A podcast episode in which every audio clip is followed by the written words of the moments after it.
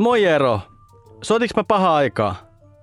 No moi Heikki, ähm, no et ollenkaan. Tai no miten se nyt ottaa, kai tää nyt jollain tapaa paha aika on mitä me eletään. Mutta mut sen mä voin sanoa, että mä olisin Heikki kyllä hyvin mielelläni siellä missä sinäkin. Mä ymmärrän hyvin. Sillä hei, tästä alkaa kirkon ihmeellisimpien tarinoiden kahdeskymmenes jakso. Ja niin kuin yleensä juhlajaksoa pitää jollain tavalla juhlistaa ja mieluiten ehkä jollain yllätyksellä. No ehkä se voidaan paljastaa, että me yllätystä suunniteltiin ja yllätys me saatiin. Mutta ei ehkä ihan kuitenkaan sellaista yllätystä, jota alun perin me kaavailtiin. Sillä mä tosiaan juhlistan tätä meidän jaksoa nyt istumalla täällä studiossa ihan yksi. Mutta jo tässä näin pitää sanoa se, että kyse ei ole siitä, että mä olisin kaapannut tämän ohjelman, enkä ajatellut tästä tehdä nyt ihan pelkkää sooloprojektia, vaan nyt on siis käynyt yksinkertaisesti niin, että koronavirus ja Uudenmaan saarto on erottanut meidät, siis Heikin ja Eeron. Mutta hätäkeinot keksii ja tällainen lause pitää nyt kyllä ihan oikeasti paikkansa, koska me Eeron kanssa mietittiin päämme puhkeen, että miten tämä jakso nyt pitää äänittää ja sitten me keksittiin tämmöinen tapa, joka on todellakin tätä päivää. Me ajatteltiin nimittäin soittaa toisillemme puhelimella. Siis puhelinhan on se laite, jolla kaksi ihmistä voi puhua toistensa kanssa pitkienkin välimatkojen päästä. Tämä on nerokasta. Vai, vai mitä Eero? Ootko sä Eero vielä siellä? Joo, kyllä. Kyllä vaan Heikki täällä ollaan ja on muuten hieno laite. Ei uskoisi, että siis tässä meidän välissähän on nyt yli sata kilometriä, eikä yhtään tarvitse huutaa. Ajattele. Ei muuten tarvi yhtään huutaa. Ihan hyvin kuuluu oikeastaan näinkin. Mutta jos nyt hetki ihan tosissaan puhutaan, niin on totta, että tämä jakso on nyt toteutettu vähän eri tavalla kuin yleensä. No, vaikeista on enää sanoa, että mikä on eri ja mikä sama, kun nykyään kaikki tehdään muutenkin etänä, niin miksei myös sitten podcastia. No me ajateltiin, että näitä jaksoja on tärkeää jatkaa, vaikka olosuhteet on vaikeat. Kun koronaa tulee nyt ihan joka tuutista, niin on kiva ajatella jotain muutakin välillä. Se on muuten totta. Ja ehkä samalla nämä vanhat jutut, joita me kerrotaan, niin voi olla, että ne auttaa muistamaan, että on sitä ennenkin eletty ja usein muuten aika vaikeissa olosuhteissa. Mutta Heikki, mehän ei ole kerrottu tämän päivän aihetta vielä. Ei ole kerrottu, mutta tänään meidän aiheena on siis Pyhä Helena. Ehkä vähän tuntemattomampi aihe, mutta tosi kiinnostava. Mutta kuka Pyhä Helena oikein oli ja miksi hänestä kannattaa kiinnostua? Niin, siis äh, Helenahan voidaan pitää eräänlaisena kristikunnan äitinä. Eli voidaan sanoa, että Helena on kyllä kristiuskon historiassa paljon, paljon tärkeämpi hahmo kuin moni muistaa. Ja sitten luvassa on myös juttuja, jotka oli, oli ainakin mulle ihan uusia, mutta siis tosi kiinnostavia. Esimerkiksi tarina siitä, kuinka Jeesuksen todellinen risti löytyi. Ja kerrotaan myös, missä se nykyisin on. Niin. Helena on ehkä vähän jäänyt historiallisena henkilönä vähän taustalle, mutta ihan turhaa. Helena, joka eli vuosina kaksisataaneljäkymmentäkuusi kolmesataakolmekymmentä, oli lähtöisin vaatimattomista oloista, mutta päätyi lopulta Rooman keisarinnaksi. Hän oli ollut jonkin aikaa majatalon neito, eli oli hyvin alhaisessa asemassa. Siksi hänen tarinansa pidetään varsinaisena tuhkimotarinana. Niin ja kirkon ihmeellisimpien tarinoiden aiheeksi Helena sopii erityisesti myös siksi, että vanhoina päivinä hän teki Jerusal- Jerusalemin matkan, jolta löysi uskomattoman määrän pyhänjäännöksiä. Muun muassa tosiaan Jeesuksen ristin ja monta muuta aivan ihmeellistä löytyy, että kyllä tässä juttua riittää. No sanoppa muuta Eero. Mutta hei, mä voisin tähän väliin muistuttaa, että tämäkin podcast on tehty yhdessä Kotimaa-lehden ystäviemme kanssa. Ja jokaisesta podcastista ilmestyy lehden sivuilla aina myös erillinen juttu. Ja meidät löytää myös Spotifysta, Apple-podcasteista ja oikeastaan mistä vaan podcast-sovelluksesta. Ja edelleen, jos sä viitsit ja me ollaan sen arvoisia, niin sä voisit antaa meille niiden kautta arvion. Se auttaa meitä kivasti eteenpäin. Ja me ollaan tietysti myös Radio Dein aalloilla. Ja palautetta, sitä ja ideoita voi lähettää tuttuun osoitteeseen palaute at kirkon ihmeellisimmät tarinat piste fi. Ja kaikkiin palautteisiin vastataan.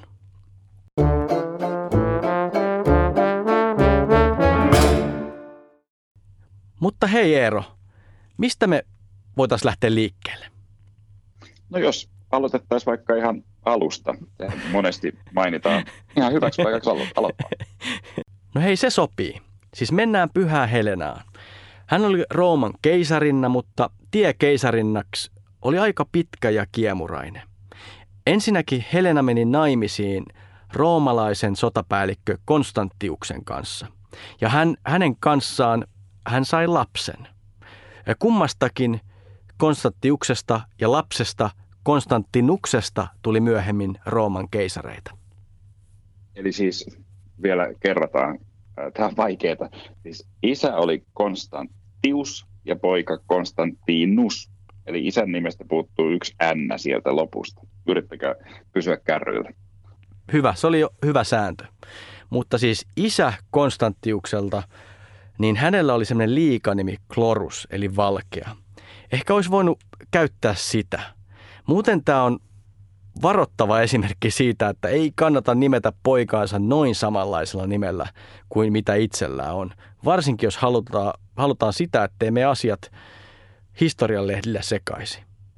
Niin, tai vähintään, ettei tällaisen podcastin tekijöillä me asiat sekaisi, mutta mennään nyt niihin käänteisiin. No Konstantius kuitenkin ennen keisariksi tuloaan erosi Helenasta, koska Helena tosiaan oli sitten kai vähän turhan huonoilla sukujuurilla pilattu. Tämä siis arvellaan olleen eron syy. Niin, eli Konstantiuksen kanssa Helenasta ei tullut keisarinnaa, koska Helena ei siis ollut jalosukuinen, vaan tosiaan ma- ma- majatalon emäntä tai tallityttö, latinaksi stabularia, ja sen voi kai kääntää kummin vaan. No Konstantius etsi siis uuden vaimon itselleen ja Konst- Konstantinus jäi hänen ainoaksi pojakseen Helenan kanssa. Tämä isä Konstantiuksen valtakausi keisarina ei kuitenkaan kestänyt kauan, mutta nyt voi kyllä hyvin sanoa, että pojasta polvi parani. No niinpä, sillä Konstantinus todella myös nousi keisariksi ja sai liikanimen Suuri. Se on muuten parempi liikanimi kuin Valkea mun mielestä. Niin, jos näistä kahdesta pitää valita, niin olisi se Suuri. Mua kutsuttaisi Suureksi. Se olisi kivampi kuin Valkea. Joo. En mä tiedä. Mutta hän antoi siis äidilleen myös arvonimen Augusta, jonka voi kääntää keisarinnaksi. Eli Helenasta ei tullut keisarinnaa Konstantiuksen, vaan Konstantinuksen kanssa. Tämä on kyllä tosi vaikea näiden nimien kanssa. On. Mutta nyt me voidaan lopettaa Konstantiuksesta puhuminen ihan lopullisesti. Eli jatkossa puhutaan vaan poika Konstantinuksesta. Niin, ja se minkä vuoksi tämä tarina kuuluu kirkon ihmeellisimpiin tarinoihin selittyy sillä, että Konstantinus Suuri oli Rooman ensimmäinen kristitty keisari. Et hänen aikanaan kristittyjen vainot lopetettiin ja kristinusko alkoi ensimmäistä kertaa muovata siis kokonaista valtiota ja vieläpä maailman mahtavinta sellaista. Konstantinus Suuri antoi nimensä myös Konstantinopolille, josta tuli Rooman valtakunnan pääkaupunki hänen aikanaan. Se muuten on aina välillä unohtuu, miten valtavan tärkeä kaupunki Konstantinopoli, siis nykyinen Istanbul, on ollut kristinuskon keskuksena. Mehän muuten, Eero, jos muistat, niin aikaa ennen korona-aikaa, niin mehän ajateltiin vakavissaan, että olisi ollut kiva käydä Istanbulissa, mutta nyt on tosiaan semmoinen tilanne, että tämä ambitiotaso pitää laskea, että, koska nyt ei päästä edes Uudenmaan raja yli. Näin, näin on kyllä, että Istanbul saa nyt kyllä odottaa, eikä tiedä kuinka pitkään, voi olla aika pitkään. Valitettavasti. Mut, niin. Mut tähän väliin voisi kertoa, että tällä pääkaupungin siirrolla Roomasta Konstantinopoliin oli muuten kauaskantoisia vaikutuksia, koska Roomahan, kuten kaikki kuulijamme tietenkin tietävät, on kuuluisasti perustettu seitsemän kukkulan päälle. Siis ne on nämä Capitolium, Palatium ja muut kukkulat. Niin tietenkin Konstantinopolista piti myös löytää seitsemän kukkulaa, jotka myös muuten löydin. Mutta siis tämä tapa ei jäänyt tähän, vaan nykyisin melkein joka toinen kaupunki on perustettu seitsemän kukkulan päälle. Suomessa kuuluisi esimerkki tästä on Turku, jossa on myös seitsemän kukkulaa. Niitähän on vaikka Kakolanmäki ja Samppalinnanmäki. Niitä turkulaiset, kun seuraavan kerran kävelette siellä Kakolanmäellä, niin ajatelkaa Konstantinus suurta. Nimenomaan. Tietääköhän kukaan turkulainen noista seitsemästä kukkulasta? Voi olla, että ei ole kyllä kovin yleistä tietoa, mutta joo, mennään eteenpäin. Yes, mutta jos mennään Turusta Konstantinuksesta Helenaan. Helenalla oli suuri vaikutus poikaansa ja epäilemättä myös siihen, että hän omaksui kristinuskon. Historiankirjoittajat tosin on viime aikoina olleet hieman erimielisiä siitä, saiko juuri Helena poikansa omaksumaan kristinuskon vai kävikö tässä itse asiassa päinvastoin? Mitä sä oot, Eero, mieltä tästä asiasta? Tästä todella, todella mitä ilmeisimmin keskustelua käydään, mutta jos ajatellaan, että Konstantinus Suuri otti todella kristityn kasteen vastaan vasta kuolinvuoteella, niin kyllä tämä alkuperäinen ajatus siitä, että Helena olisi vaikuttanut poikaansa eikä päinvastoin, niin tuntuu paljon uskottavammalta. Koska silloin kun Konstantinus tämän kasteen otti, niin sillä hetkellä hänen äitinsä Helena oli jo luonnollisesti edes mennyt. Eli siksi tuntuisi kyllä aika oudolta ajatella, että Konstantinus olisi ollut ennen äitiään kristitty. Jos ja kun ajatellaan, että Helena myötä vaikutti poikansa kääntymiseen kristityksi, niin tavallaan Helenaa voi pitkälti kiittää ainakin Euroopan kristillistämisestä. Niin, eli tässä nyt siis lähetämme kiitokset sinne, minne kiitos kuuluu. Kiinnostavaa Helenan hengellisyydessä on myös, että hän teki vanhoina päivinään, siis noin kahdeksankymppisenä, Jerusalemiin matkan, jolla hän löysi uskomattoman määrän pyhäjäännöksiä. Ja tässä podcastissa me ajateltiin esitellä kolme kiehtovinta. Niin, eli oli silloinkin kolmesataa-luvulla virkeitä ikäihmisiä, ettei se mikään kaksituhattaluvun juttu ole. Äh, mutta ehkä olisi luontevaa aloittaa just tästä rististä, josta tuossa alussa jo mainittiin. Ja sitten tosiaan voitaisiin kertoa esimerkiksi Pontius Pilatuksen palatsin portaista. Niistä oli muuten aiemminkin puhetta muutama jakso sitten. Ja sitten lopussa voitaisiin ottaa käsiteltäväksi Jeesuksen saumaton paita. Jeesuksen todellinen risti on Helenan löytämistä reliikeistä varmasti kuuluisin. Helena löysi sen tarinan mukaan Jerusalemista samalla, kun hän määräsi purettavaksi roomalaisten rakentaman Veenuksen temppelin, joka oli pystytetty Jeesuksen oletetulle hautapaikalle. Silloinhan Jerusalemin nimi oli roomalaisittain muuten Aelia Capitolina. Niin, ja ilmeisesti paikalliset kristityt tiesivät, että tämä paikka oli Jeesuksen hauta, mutta haudan päälle oli silloin tosiaan rakennettu paitsi temppeli, myös iso Veenuksen patsas, joten kristityt eivät luonnollisesti halunneet kokoontua siellä, koska silloin hän olisi näyttänyt siltä, että he olisivat palvoneet Veenusta, eikä, eikä kristinuskon Jumalaa. Ja Jeesuksen hauta oli ilmeisesti muutenkin piilotettu todella hyvin, että sen päälle, näin kerrotaan, oli kasattu valtava määrä maa-ainesta, minkä jälkeen tämä maa oli vielä kivetty, ja sen alla se Jeesuksen hauta sitten oli. Niin, kuulostaa, että oli kyllä tehty aika perusteellista työtä. Niin, kristinusko tosiaan oltiin haluttu siellä kyllä tukahduttaa. Purettuaan temppelin Helena löysi sen alta kolme ristiä, mutta Helena ei vielä tiennyt, että mikä näistä risteistä kuuluu Jeesukselle, vai kuuluuko kenties mikään. Helena erään kertomuksen mukaan keksi tähän keinoja ja yritti parantaa erästä sairasta naista niistä jokaisella. No, yksi risteistä pahensi naisen oloa, joten Helena päätteli sen ristin kuuluneen sille pahalle ryövärille. Sen nimi muuten perinteen mukaan oli, tämän pahan ryövärin nimi oli Gestas. Niin, ja toinen risti taas, se ei vaikuttanut mitenkään tämän sairaan naisen vointiin. Ja siitä Helena päätteli, että no ehkäpä tämä risti kuului sitten sille hyvälle ryövärille, joka muuten samojen legendojen mukaan oli nimeltään Dimas, jos ette tienneet. Ja viimeinen risti lopulta paransi sairaan naisen, ja tästä Helena päätteli sen olevan oikea Jeesuksen risti. No onko noin nimet muuten sun mielestä oikeita? Siis mä viittaan noihin ryöväreihin, tähän Gestas ja Nimas, Dimas. Niin no, kukapa sen tietää, mutta on, on niitä kyllä käytetty siis hyvin pitkään, mutta kivahan se on, että ne on nimetty, oikeita no, tai ei. No niinpä. Siitä tulee sellainen ehkä tuttavallisempi olo. Konstantinus Suuri sitten hyvin pian perusti tälle samalle paikalle Pyhänhaudan kirkon, jossa ristiä alkuun säilytettiin. Eli siis ihan saman kirkon, joka edelleen Jerusalemissa seisoo. Vaikka toki kirkko on välillä tuhottu ja rakennettu uudestaan. Vähän ikävää on, että ristin löytymisestä tiedetään vain vähän. Niin, se on totta. Että varhaisimmat tekstit tästä Helenan Jerusalemin retkestä ei mainitse ristiä. Esimerkiksi kirkkohistorioitsija Aikalainen, Helenan Aikalainen, Eusebios Kesarealainen, niin hän kyllä kirjoitti Pyhän Helenan retkestä, mutta ei tosiaan mainitse ristin löytymistä mitään. Mutta sitten toisaalta on tällainen teksti, jonka on kirjoittanut nunna nimeltä Egeria, joka on vain parikymmentä vuotta tämän Helenan retken jälkeen kirjoittanut hyvin tällaisen kiehtovan ja seikkaperäisen selostuksen Pyhän Haudan kirkossa pidetystä Jumalan palveluksesta, jossa tätä ristiä esiteltiin. Eli risti oli hyvin pian Helenan retken jälkeen esillä.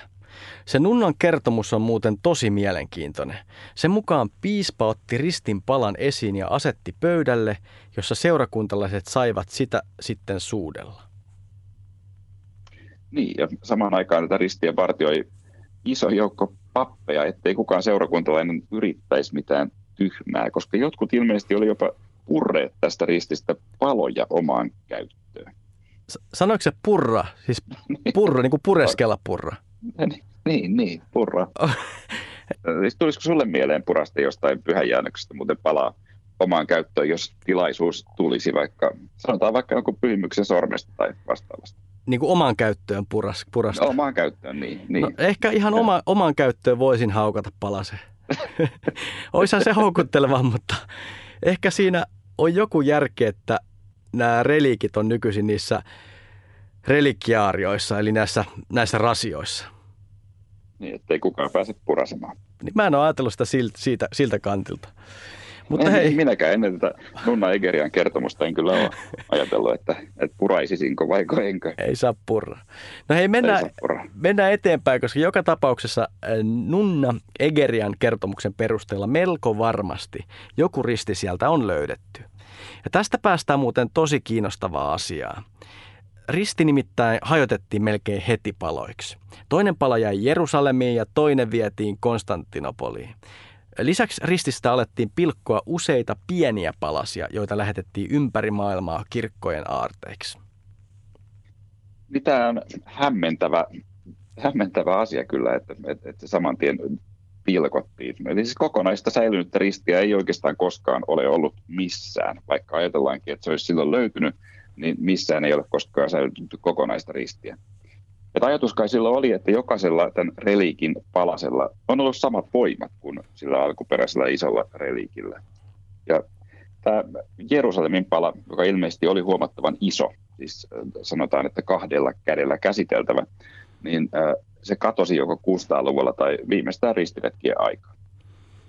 Tarinan mukaan sulttaani Saladin anasti sen norjalaisen, nor, norjalaisten siis ristiretken jälkeen. Ja silloin se katosi lopullisesti. Siis tämä Norja, siis tiesitkö sä Eero muuten, että norjalaisetkin teki ristiretken? No kyllä tämäkin tuli tässä ihan, ihan uutena tietona, että en, ennen tätä en tiennyt. En tiedä, oliko siellä joku suomalainenkin mukana.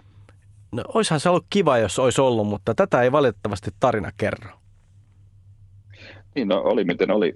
Suurinta meidän aikoihimme säilynyt ristinpalaa säilytetään ilmeisesti joko Kreikan Athos-vuorella tai Espanjassa Santo Toribon luostarissa, jossa mäkin muuten on käynyt. Ai oot vai? Tota, siis siellä Espanjassa? Niin, tota, niin Espanjassa niin, niin, nimenomaan. Niin, aivan. No jotenkin mä en tästä ihan ylläty, kun musta tuntuu jotenkin aina näiden podcastien kanssa siltä, että sä onnistut jotenkin kertomaan sun osan näistä tarinoista niin, että sun koko elämä olisi jotenkin ollut valmistautumista tämän podcastin pitämiseen. Mä, mä oon jotenkin päättänyt, että jos, tä, jos tästä koronasta joskus selvitään, niin mä lähden pyhinvaellusmatkalle. Mutta kerro vielä herrat, minkälainen, minkälainen se oli siis? Niin se luostari vai? Ei, ei vaan se ristinpalanen.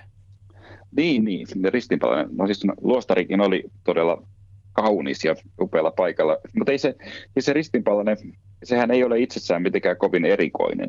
Et sellainen hyvin tyypillinen reliikki, jota säilytään tällaisen kauniin koristeellisen metallisen ristin sisällä. Et sen palasen kyllä näkee siitä ristin ikkunasta hyvin, mutta kyllä se on todella pieni. Erityisesti jos ajattelee, että sen pitäisi olla tämä suurin palanen kaikista, niin, niin kyllä se varmaan erityisesti alleviivaa sitä, että, että kyllä tämä todellinen risti tosiaan pilkottiin hyvin pieniksi palasiksi. Niin. Tämähän ei ole minkään välttämättä ainakaan modernin arkeologian periaatteiden mukaista, että löydetään joku kallisarvoinen aarre ja sitten saman tien pilkotaan se tuhansiksi paloiksi. On, on se kyllä mielenkiintoista, että vaikka Pyhä Helenaa voidaan ehkä pitää yhtenä ensimmäisistä arkeologeista muuten, niin, niin ei hänellä ehkä tämä tieteellinen menetelmä ollut parhaiten hallussa. No toisaalta voihan asiaa ajatella niinkin, että kun tällainen näin upea aarre oli löytynyt, niin oishan se ollut vähän itsekästä pitää vaan itsellään sitä. No sekin on kyllä totta. Ja tietenkin voidaan me ajatella myös, että jos tämä risti todella oli ollut maan sisässä noin kolmesataa vuotta, niin voi olla, että ehkä ei se ollut mitenkään kaikkein kaunein esine enää siinä vaiheessa. Niin, ehkä, ehkä sitä ei senkään takia haluttu esitellä kokonaisena. Mutta jos me halutaan Helenaa vielä puolustaa, niin on paljon mahdollista, että risti oli siinä kunnossa, että se vaan löydettäessä hajosi jotenkin käsiin. Niin, eli ei nyt siis Helenaa tämän enempää arvostella. Mutta nämä ristin palaset oli aikanaan todella niin arvokkaita, että Konstantinopoli käytti niitä oman valtaansa kasvattamisessa, koska koko Eurooppa halusi niitä kirkkoihinsa, niin valtaansa levittääkseen Konstantinopoli niitä aulisti jakoi. Niin ja sitten kun Bysantin valta sitten ristiretkien jälkeen väheni ja koko valtakunta oli lähes vararikossa, niin näitä ristinpalasia alettiin myös myymään muuhun Eurooppaan. Ja erityisesti tässä vaiheessa on helppo uskoa, että moni näistä palasista oli väärennöksiä. Mutta siis tämä Jerusalemin ristinpala, joka oli ilmeisesti suurin kaikista, oli koko ajan vaarassa, erityisesti islamin leviämisen jälkeen. Jotkut historioitsijat jopa arvelee, että tämä ristinpalanen hävisi jo ennen islamia kuudenneltasadalluvulla persialaisten käsiin. Niin, tai sitten tosiaan vasta sen jo mainitun norjalaisten ristiretken jälkeen. Mutta näitä paloja on siis todella iso määrä ympäri Euroopan ja maailman kirkkoja, ja ne on herättänyt ihan ymmärrettävästi monenlaista keskustelua. Niin, esimerkiksi uskonpuhdistaja Jean Calvin, eli Calvin, esitti, että niitä oli liikkeellä niin monia, että paloilla olisi voinut täyttää kokonaisen laivan lastiruuman. Mutta siis tämä oli kuitenkin virheellinen käsitys.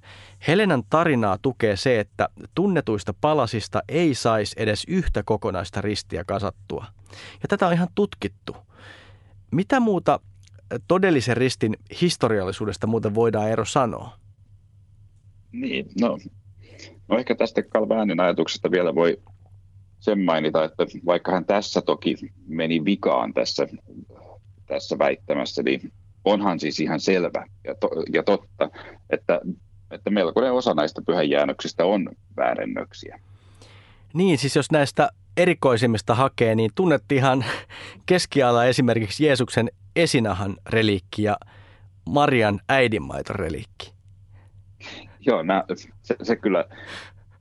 Hyvin hankala ymmärtää, että, että miten, miten silloin keskiajallakaan tällaisia asioita ei pidetty esimerkiksi Jumalan pilkkana. Niin, kai se oli jonkinlaista kansanhuvia. Niin, mutta Calvin kirjoitti muuten samassa yhteydessä, yhteydessä esimerkiksi Jeesuksen ristin nauloista, jotka Helena muuten samaisen tarinan mukaan myös löysi siinä samalla kuin risti. Ja niitä naulojahan kaiken järjen ja... ja, ja taiteen ja, ja, ja muunkin mukaan, niin niitä nauloja oli kolme. Et kaksi oli käsissä ja yksi, joka meni kummankin jalan läpi. Näinhän ristiinnaulitseminen yleensä kuvataan, mutta nykyisin todella näitä nauloja tunnetaan peräti yhdeksän. Niin se vaatii ehkä melkoista uskonloikkaa ajatella, että nämä kaikki olisi oikeita. Tai sitten ristiinnaulitseminen tapahtui tavalla, johon todella tarvittiin yhdeksän naulaa. Mutta sitä on ehkä vaikea uskoa. No... On, mutta ehkä nyt pitää jatkaa tätä teemaa, mitä tässä vähän jo aloitettiin, että mä oon yhden näistä nauloistakin muuten nähnyt Roomassa, Santa Croce in Gerusalemme kirkossa. Yllätys. joo, Yllät, ja, yllätys, yllätys, joo. Joo, tämä on huvittavaa ja, ja tämähän siis jatkuu, jatkuu vielä tämä teema tämän jakson läpi, että odottakaa, odottakaa vaan. Mutta täällä Santa Croce in Gerusalemme kirkossa, niin siellä oli esitteillä lähes kaikki ristiin liittyvät relikit. Oli tietenkin ristin palanen, sitten oli yksi naula ja sitten oli peräti titulus, eli siis tämä kyltti, jossa luki Jeesus Kristus juutalaisten kuningas. Okei. Ehkä se pitää nyt todeta, että käytännössä kaikki tähän Helenaan ristiin liittyvät reliikit, niin sä oot nähnyt ne. Ja tämä jaksohan on vähän kuin sun elämänkertaero pienoiskoossa. Niin eikö se sovi tämmöiseen niin kuin, tällä juhlajaksolla me juhlitaan Eeron elämää ja tekoja. Niin, jotenkin sitä ehkä haluaisi ajatella, että, että on mun elämässä jotain muutakin tapahtunut kuin nämä ristinpalaset ja naulat, mutta jos se nyt tähän pelkistyy, niin, niin hyvä on. No uskokoon tämänkin haluaa, mutta nämä naulat muuten liittyy hauskasti myös Helenaan ja Konstantinukseen. Helena määräsi, että yksi nauloista piti kiinnittää Konstantinuksen kypärää ja kaksi hänen hevosensa suitsiin. Ja tätä ilmeisesti pidettiin profeetallisena toimena, jonka nähtiin viittavan Sakarian kirjan neljännentoista luvun kirjoitukseen, jossa sanotaan, silloin on hevosten kulkusissa kirjoitus Herralle pyhitetty. No, en, en, en tiedä, toi profetia ei välttämättä kyllä ihan kaikille aukene. Ehkä ei minullekaan, että miten, miten se tässä nyt sitten näyttäytyy, mutta näin kuitenkin ajateltiin. Niin, no eh, ehkä se ei avaudu, mutta palataan siihen ristiin vielä. Varmaan luterilaisuuden vaikutuksen johdosta sillä ei ollut niin suurta merkitystä Suomessa. Meillä ei oikeastaan ole tälle asialle edes vakiintunutta nimeä. Niin, että onko sitten tosi risti tai pyhä risti. Ei, ei, ei, ei tällaisia nimityksiä oikeastaan koskaan kuule käytettävän. Esimerkiksi espanjaksi tämä nimi Veracruz, siis todellinen risti, niin sehän toistuu lukemattomissa kaupungeissa ympäri espanjankielistä maailmaa. Niin, taitaa olla niin, että Suomessa ei muuten ole ainuttakaan ristin palasta. No, voi hyvin olla, ei ainakaan mun tiedossa ole. Haluaisitko sä muuten, Heikki, sellaisen? Niin, no ehkä se ensin tulisi se kysymys, että mihin mä sen laittaisin. Että laittaisin mä sen vaikka ikkunalaudalle, että olisihan se nyt komea juttu esitellä, mutta en mä ehkä nyt suoranaisesti koe sitä omaan kotiini tarvitsevani. Mutta mitä sä itse ajattelet? No ehkä mä oon vähän samaa mieltä kuin sinä, että voi olla, että siinä ikkunalaudalla kukkasten keskellä siitä se pyhyys kyllä karisis. Niin. Voi olla näin. Taitaa olla aika vaikea sellaista palaa enää hankkia, että vaikka niitä vali- paljon maailmassa vielä onkin. Hmm. Näitä muuten näitä paloja ja niiden historiallisuutta vuosien verralla aika vähän, mutta jonkin verran tutkittu. Ikävä kyllä ainoa tällainen tunnettu radiohiiliajoitus, mikä on tehty, tehtiin muutama vuosi sitten erään Irlannissa säilytettävän ristinpalasen kohdalla. Ja tämä risti todettiin ikävä kyllä vain noin tuhat vuotta vanhaksi, eli siis selvästi väärennökseksi. Mutta tämä palanen oli kyllä, pitää ehkä se sanoa, että se oli tullut Irlantiin vasta keskiajalla.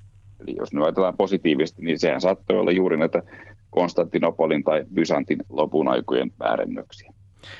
Nämä ristinpalasethan on muuten poikkeuksellisen helppo pyhäjäännös väärentää.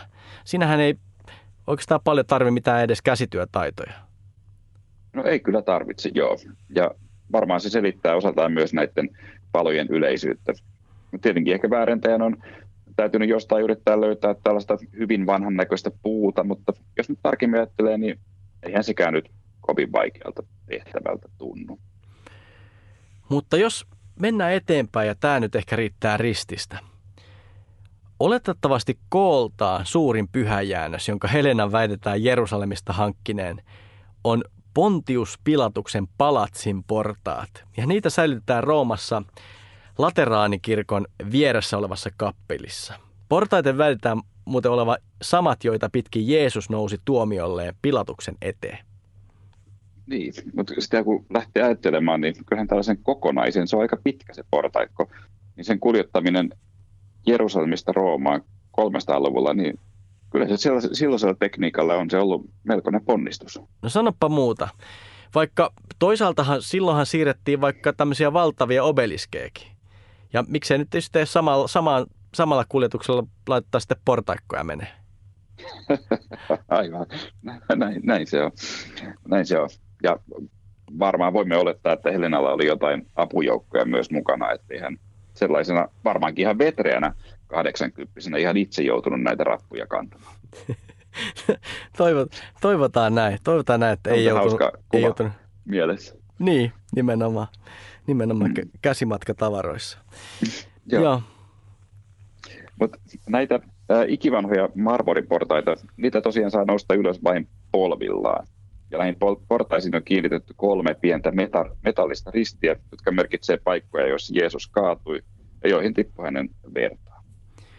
Vuosisatojen kuluessa portaat on kulunut pyhiinvaeltajien polvien alla lähes puhki, siis portaat kuluneet puhki. Nykyisin nämä portaat on peitetty puisella kuorella ja niiden suojelemiseksi. Mutta, no joo, juhlajakson teemaan liittyen, niin kai se nyt pakko sanoa, että, että Eero, sähän oot täälläkin ollut, mutta kun tätä sun elämänkertaa tässä, tässä nyt juhlajaksossa käydään läpi. Totta, kyllä. Kiitos. Ja, mutta tästähän mä olen aiemminkin tässä podcastissa, jos joku muistaa, niin olen kertonut, koska mä todella kävin viime vuonna nousemassa nämä portaat itse. Eli siihen oikeaoppisesti polvillaan nousin. Ja se, minkä vuoksi sinne päädyin ja eksyin, oli, että mä satuin olemaan Roomassa just samaan aikaan, kun nämä portaita suojaneet puukuoret, niin ne poistettiin hetkeksi, ja ne portaat oli ensimmäistä kertaa, siis kolmeensataan vuoteen näkyvillä.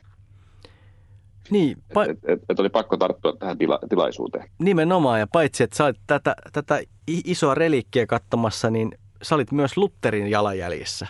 Sillä samoja portaita meni Luther myös aikoinaan. Ja tämänhän tarkat kuulijat muistaa, kun me puhuttiin tästä aiheesta Emil Antonin kanssa. No Eero, se mua kuitenkin kiinnostaa vielä tarkentaa, että miten sä niin kuin koit tämän? Oliko tämä sulle hengellinen kokemus?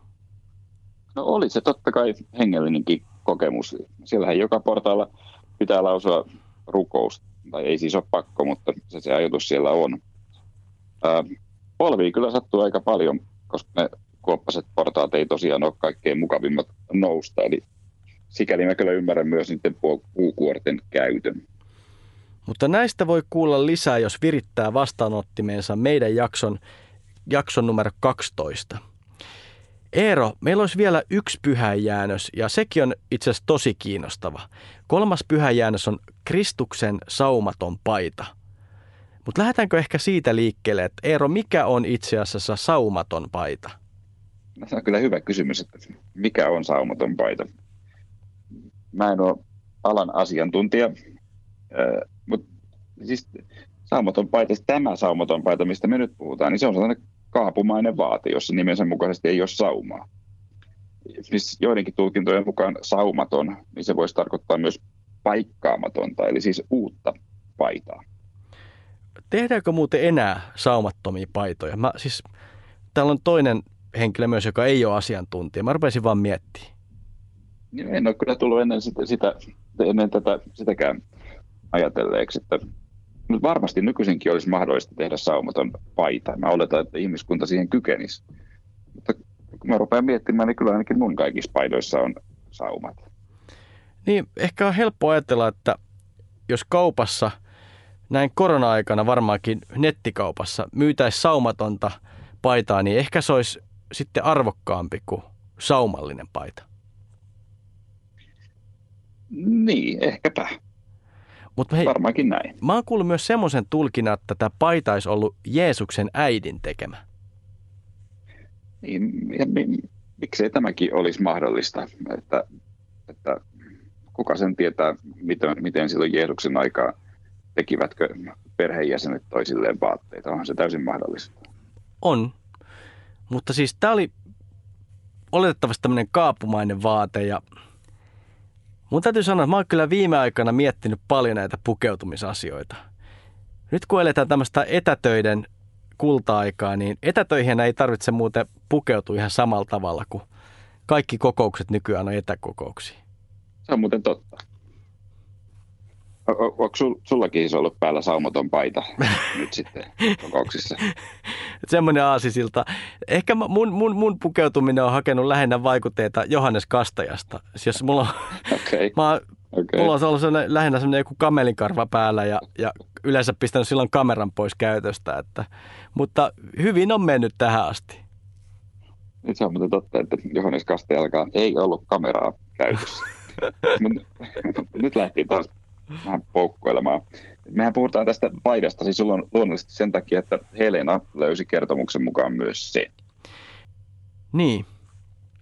Helena tosiaan hankki kertomusten mukaan Jerusalemista Jeesuksen päällä ennen ristiinnaulisemista olleen paidan. Siis sen paidan, josta roomalaiset sotilaat oli heittänyt arpaa. Sotilaat oli pitäneet paitaa erityisen arvokkaana siksi, että se oli kudottu saumattomaksi. Ja evankeliumit kuvaa arvan heittämistä yhdeksi pääsiäisen tapahtumiin liittyväksi toteutuneeksi profetiaksi. Niin, ja tämän pyhäjäännöksen sijainnista sitä on vuosien varrella kiistelty, totta kai. Ja yhtä ehdokasta saumattomaksi paidaksi säilytetään Saksan Trierissä.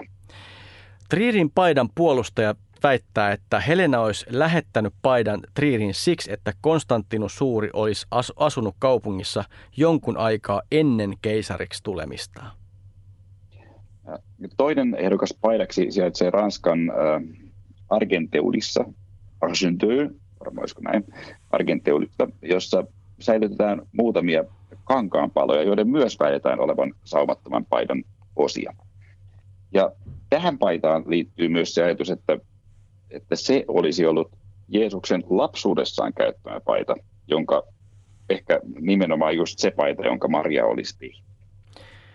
Itäisen kristillisyyden perinteessä paita kuljetettiin ensin Georgiaan, mistä se myöhemmin kulkeutui Venäjälle. Tämän paidan paloja säilytetään edelleen Pietarissa ja Moskovassa. No, kai sä Eero oot sitten nääkin paidat varmaan nähnyt? No, en kyllä ole. Siis se, se täytyy sanoa, että, että tiedän siis miten matkustaa, kun koronan jälkeen taas saa. Tuossahan tuli jo monta matkakohdetta, siis peräti kolme mahdollista paitaa. Just näin. Mutta kuulostaa siltä, että mulla on vielä paljon useampia matkakohteita tiedossa. Vaikka ehkä, tai ehkä vain ehkä, ihan jokaista reliikkiä ei jokaisen pidä käydä katsomassa. Sitähän varten on nämä tarinat.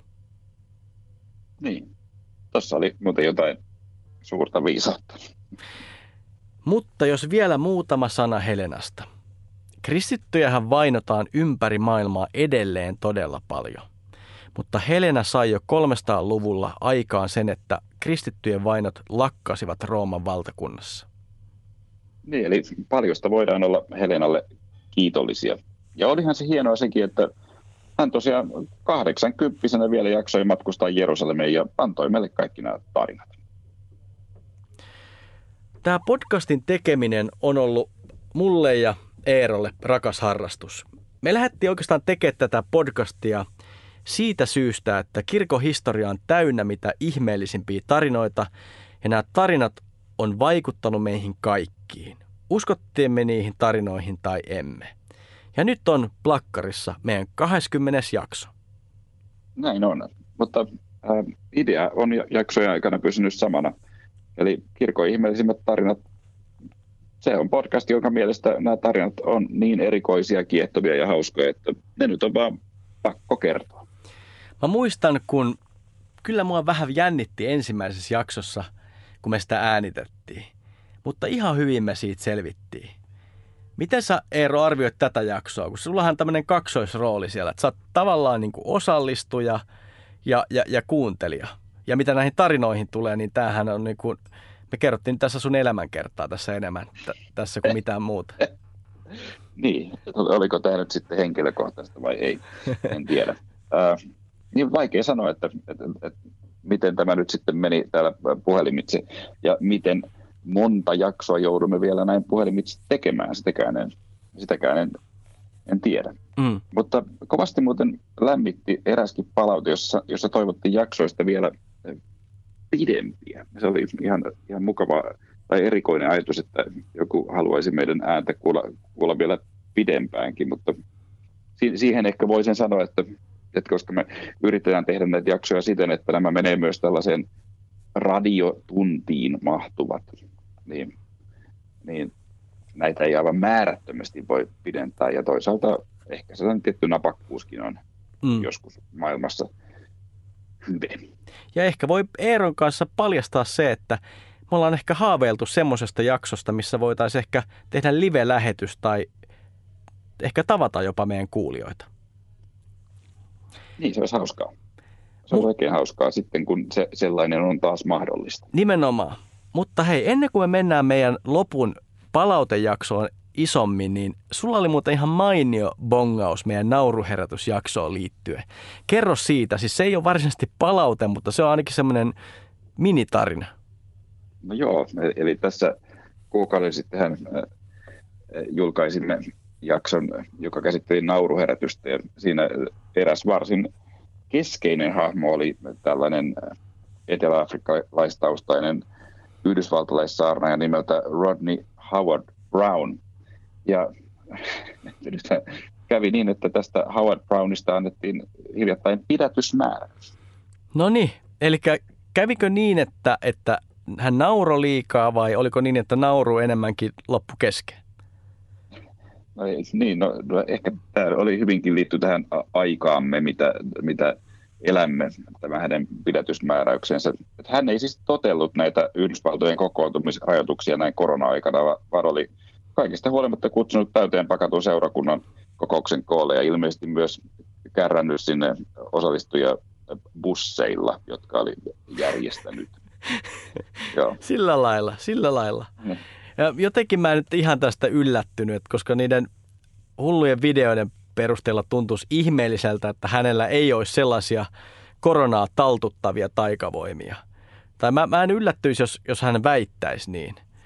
Ää, jos mennään nyt Eero palautteeseen tämän mainion pikkutarinan jälkeen, niin tuleeko sulla mieleen jotain palautetta, mitä sä haluaisit nostaa?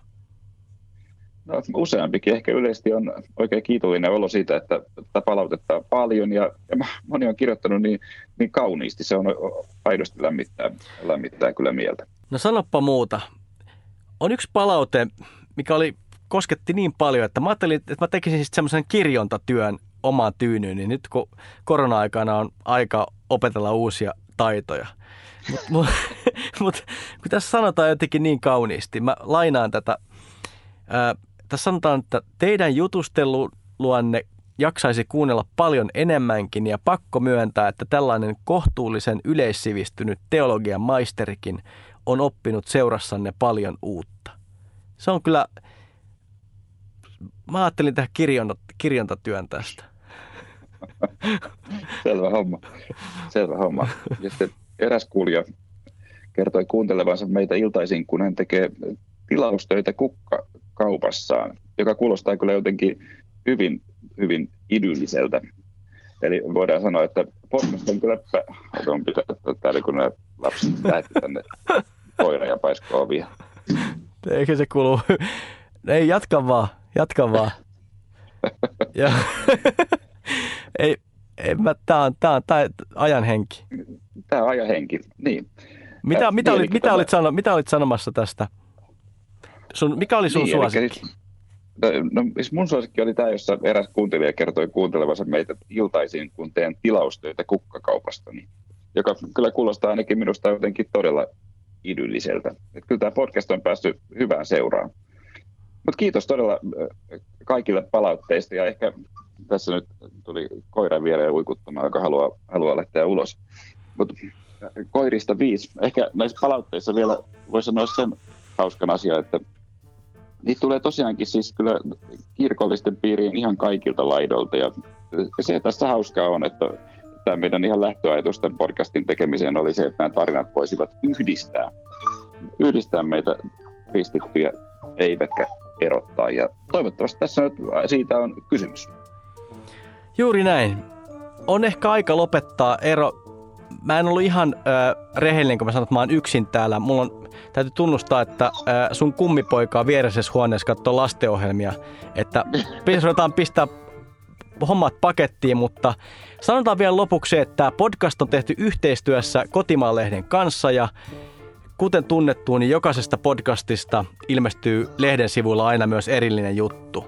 Meidät löytää Apple-podcastista, Spotifysta ja mistä muualta. Ja muistakaa antaa arvioita, kommentteja voi antaa ja palautetta palaute at kirkon ihmeellisimmät tarinat piste fi tai Facebook-sivujen kautta tai Twitterissä. Meidät löytää myös sieltä.